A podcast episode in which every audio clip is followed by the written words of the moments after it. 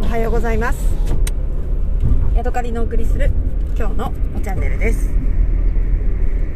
さてさて私はですね明日朝の9時からね、えー、バイクの免許の卒検が控えておりましてね、えー、お尻に火がついています。えー、教習のね最後の時間が終わったんですけれどもなんかねだなんかなんだろうだんだん下手になってきてるというかあれ？前できたのにみたいなねそんなそんなことばっかですよ。えー、一本橋というねちょっとした段差をこう一本橋なんていうのかな平行棒みたいなやつの上をねバイクで通っていくやつがあるんですけどなぜかね今までね落ちたことそんなになかったのに今日は2回も落ちちゃったし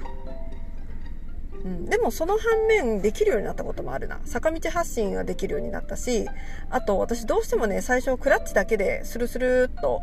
えー、発進してしまう癖があったんですけれどももうちょっとねアクセルを使いながらクラッチをこうつないでいくっていうことは今日はできるようになったかなって今更ね最後の時間でできるようになるってどうなのっていう感じなんですけどね。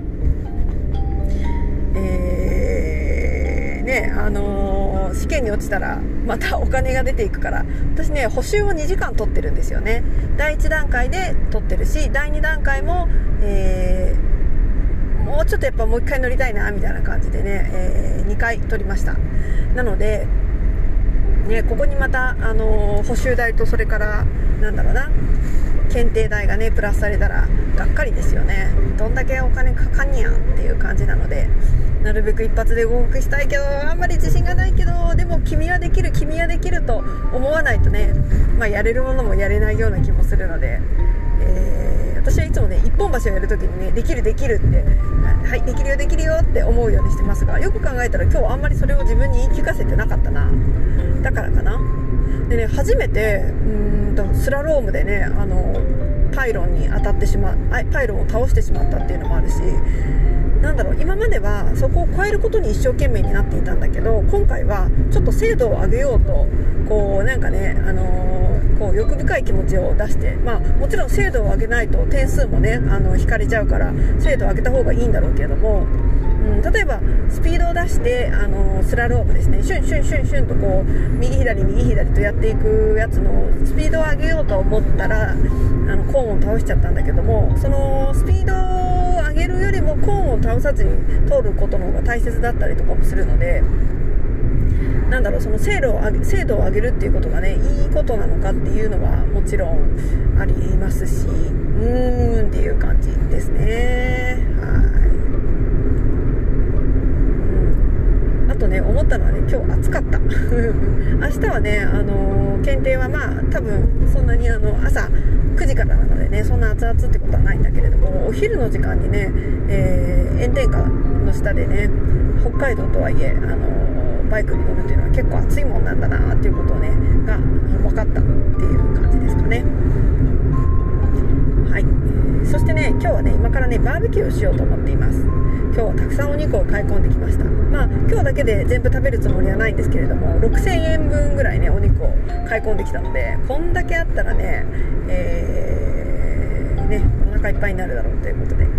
まだねあの冷凍のお肉なので、えー、これを今から解凍してで私はねおにぎりをちょっとねあの作ろうと思ってねおにぎりを握ってでお野菜は、まあ、レタスぐらいかな。レタスとあと、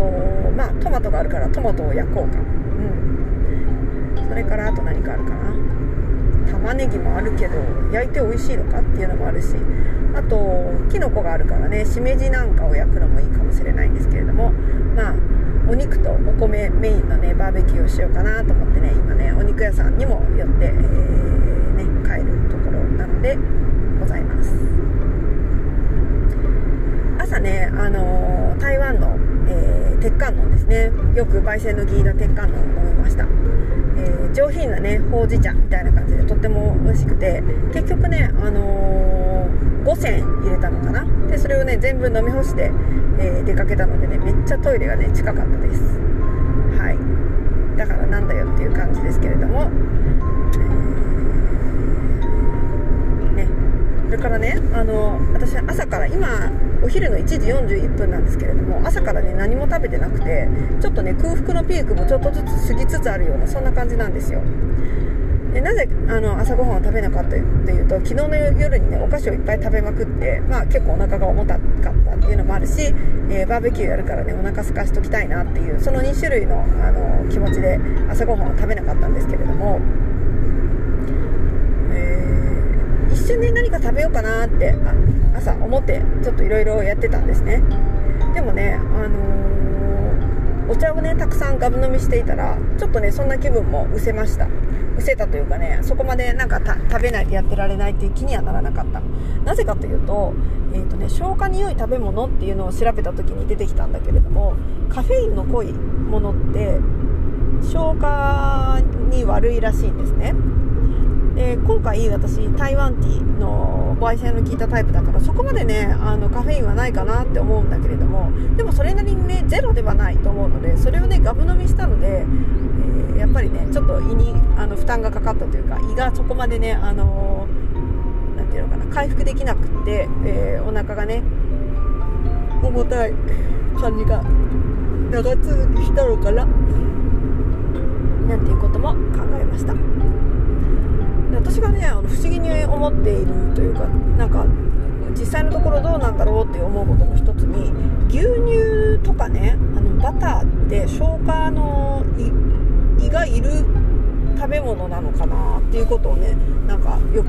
疑問に思っています。昔バターコーヒーっていうダイエットが流行ったじゃないですか。コーヒーにバターを落として飲む。そうするとうーんなんだろうエネルギーは取れるんだけれども胃を